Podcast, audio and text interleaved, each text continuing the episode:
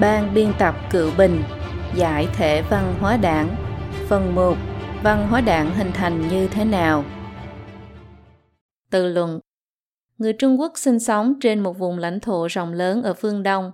Các phong tục tập quán khác nhau, tiếng địa phương và khẩu ngữ có tới hơn nghìn loại khác nhau. Vậy điều gì đã liên kết họ với nhau thành một thể để người Trung Quốc trở thành người Trung Quốc? Hiển nhiên không chỉ là địa khu, mà quan trọng hơn là văn hóa và truyền thống. Trong mấy nghìn năm, người Trung Quốc vừa kính trọng trời đất, thờ cúng ông bà tổ tiên, sử dụng cùng một chữ viết, học tập cùng kinh sách, vân vân. Trong con mắt của người phương Tây, nơi đó Trung Quốc đã từng là một quốc gia lễ nghĩa. Tuy nhiên, dù vẫn sinh sống trên vùng lãnh thổ này, nhưng người Trung Quốc hôm nay so với lịch sử của bất cứ thời kỳ lịch sử nào đều khác nhau. Từ tiểu học đến đại học, toàn bộ sách giáo khoa của Trung Quốc đều là dùng chữ giản thể biên soạn, hơn nữa lại là cùng một loại sách giáo khoa chung. Trước đây chỉ có hai quốc gia là bắt buộc học cùng sách giáo khoa, đó là Đức Quốc xã trong 100 năm trước sáng lập nên lý luận làm thế nào tàn phá thế giới và Liên Xô đã vận dụng lý luận này thành thực tiễn bạo lực. Đã có thời kỳ, tất cả những vật phẩm có liên quan đến truyền thống lịch sử đều bị gọi là tứ cựu, nên bị đưa đi phá bỏ và thiêu hủy. Phong tục tập quán, ngôn ngữ, phương thức tư duy của người Trung Quốc ngày nay đã sớm không còn tương thích với lịch sử của mình, không tương thích với văn hóa truyền thống và càng không thể hòa nhập với thế giới. Họ không biết được rằng mình đến từ đâu và đi về đâu. Người Trung Quốc đã trở thành một dân tộc đánh mất đi bản tính tự ngã. Mặc dù dòng máu giống nòi vẫn chảy trong huyết mạch của họ, nhưng di sản của nền văn minh hoa hạ của họ đã bị đoạn tuyệt. Từ góc độ văn hóa mà nhìn xét, người Trung Quốc đã là nô lệ mất nước. Đây quả thực không phải là chuyện hoang đường nói quá. Nhìn từ các quốc gia châu Âu, châu Á, trong quá trình hiện đại hóa từ trước đến nay đều không triệt để đánh mất tính dân tộc như vậy. Nếu loại trừ các nhân tố của khoa học công nghiệp hóa cao độ, khi nhìn người Nhật ta vẫn có thể thấy hình ảnh truyền thống Nhật Bản của họ. Theo quan điểm của người Trung Quốc, người Mỹ không có lịch sử, nhưng so với thời kỳ chiến tranh giành độc lập 200 năm trước, họ vẫn còn rất nhiều điểm tương tự. Sự biến hóa của người Trung Quốc không phải là do quá trình công nghiệp hóa, hiện đại hóa hay quá trình tự nhiên không thể tránh được, mà là do quá trình và kết quả từ tính cưỡng chế do con người làm ra. Sự thay đổi này bắt đầu từ năm 1949, duy trì liên tục đến ngày hôm nay. Thế hệ trước cả một thời đại đã bị cưỡng chế buông bỏ truyền thống văn hóa của ông cha để lại. Thế hệ tiếp theo thì hoàn toàn trưởng thành trong hoàn cảnh này, cho rằng là người Trung Quốc thì văn hóa Trung Quốc chính là như vậy. Đây chính là văn hóa biến dị, văn hóa đảng do Trung Cộng tạo ra tại Trung Quốc đại lục. Bản thân từ văn hóa rất khó tiến hành xác định nghĩa một cách chính xác. Định nghĩa văn hóa hiện đại vào khoảng thế kỷ 19 mới bắt đầu định hình.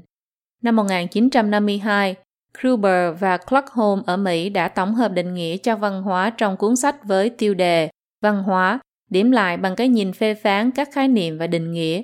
Trong đó viết, văn hóa là do biểu hiện bên ngoài, nội hàm tư duy và phương thức hành vi cấu thành. Loại phương thức hành vi này thông qua dấu hiệu tượng trưng mà truyền đạt.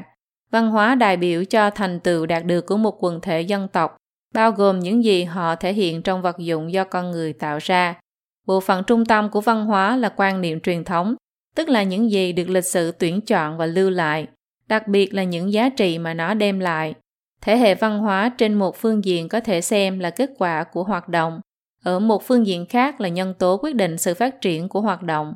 Định nghĩa này đã được đại bộ phận các học giả tiếp thụ. Trong định nghĩa này, văn hóa bao gồm hai bộ phận. Một là giá trị quan nội tại, hai là biểu hiện nội hàm của hành vi và phương thức tư duy. Cái gọi là văn hóa đảng chính là chỉ dạng thức tư duy, hệ thống lời nói cho đến các dạng thức hành vi được tạo thành dựa trên cơ sở là giá trị quan của đảng Cộng sản. Ở đây đặc biệt cần thiết chỉ rõ, văn hóa đảng gồm ba chủng loại hình.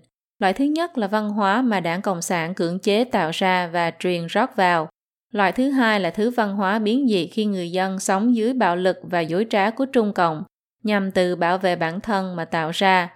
Loại thứ ba là thứ văn hóa cấu thành từ những thứ cặn bã lưu truyền từ xưa cho đến nay, bị Trung Cộng tiến hành trùng tân thành một bộ lý luận, được đưa ra phổ cập và thực tiễn hóa. Trong các hệ thống văn hóa khác, Giá trị quan đo lường cuối cùng đều là quyền lực tồn tại tối cao siêu việt khỏi thế tục. Trong xã hội cổ đại, đảm nhận vai trò này là thần. Tại xã hội hiện đại thì là thần và pháp luật đồng thời đảm nhận. Không giống với tất cả các văn hóa truyền thống, giá trị quan của đảng Cộng sản là một loại hệ thống động thái không ngừng biến đổi và điều chỉnh. Đơn giản mà nói, trung tâm của nó chính là quyền lực và lợi ích. Hiện nay, dưới văn hóa đảng, văn hóa bán thần mà tổ tiên người Trung Quốc lưu lại đã ly khai cách xa họ vô hạn. Người ta không còn tin tưởng những điều tốt đẹp đã từng tồn tại. Đời đời cha ông họ truyền dạy kính trọng trời đất, thần Phật, đến nay đã bị thay vào đó là đấu trời, đấu đất. Văn hóa tu luyện thù thắng, hôm nay bị chụp lên chiếc mũ mê tín phong kiến. Các bậc tiền nhân hiền triết trong mỗi triều đại lịch sử bị xem thường và khinh miệt ở vị trí thấp kém. Truyền thống trọng đức hành thiện mấy nghìn năm nay, giá trị tốt đẹp của nhân lễ nghĩa trí tín bị cho là cặn bã phong kiến, trở thành đối tượng cho mọi người chê cười. Thay vào đó là hệ thống văn hóa đảng tà ác, phản thiên, phản địa, phản nhân tính của Trung Cộng. Trong hệ thống này, tiêu chuẩn tối cao của nguyên tắc đạo đức là quyền lực và lợi ích của đảng. Mỗi lời nói hành động, mỗi tư duy và suy nghĩ của người Trung Quốc từng thời từng khắc đều bị văn hóa đảng giật dây. Người ta đã chịu nhận sự độc hại thâm sâu mà không tự nhận ra được, càng khó để thoát ra và quy chính lại. Loạt bài viết này sẽ liệt kê phân tích rõ Trung Cộng đã tiến hành thay thế văn hóa truyền thống một cách hệ thống như thế nào, đã tiến hành cải tạo tư tưởng một cách hệ thống ra sao, sử dụng thủ đoạn truyền bá như thế nào, cho đến biểu hiện của những người sau khi bị cải tạo tư tưởng, vân vân. Văn hóa đảng trong tuyên truyền, hệ thống lời nói trong văn hóa đảng, văn hóa đảng trong cuộc sống cho đến tư duy văn hóa đảng đã thành thói quen, cùng những biểu hiện cụ thể rộng khắp của chúng trong tư tưởng đến ngôn ngữ hành vi sẽ tiếp tục được bàn luận tường tận trong các phần sau đây. Lá rụng về cội, người Trung Quốc chưa bao giờ ngừng khao khát tìm lại cội nguồn của chính mình. Mấy năm gần đây, người Hoa hải ngoại có lưu truyền một câu nói phải làm con cháu Trung Hoa không làm cháu con của Mark Lenin đã khiến vô số khách du lịch người Hoa ở hải ngoại khởi lên cảm giác quen thuộc của tính dân tộc trong mỗi người. Người Trung Quốc cần xem xét lại một cách thanh tĩnh đối với văn hóa đảng, vứt bỏ thoát khỏi chủ nghĩa Mác Lenin độc hại, giải thể văn hóa đảng, quay về văn hóa chính thống của dân tộc Trung Hoa, khôi phục lại thần vận của dân tộc. Đây chính là thời điểm để làm việc đó.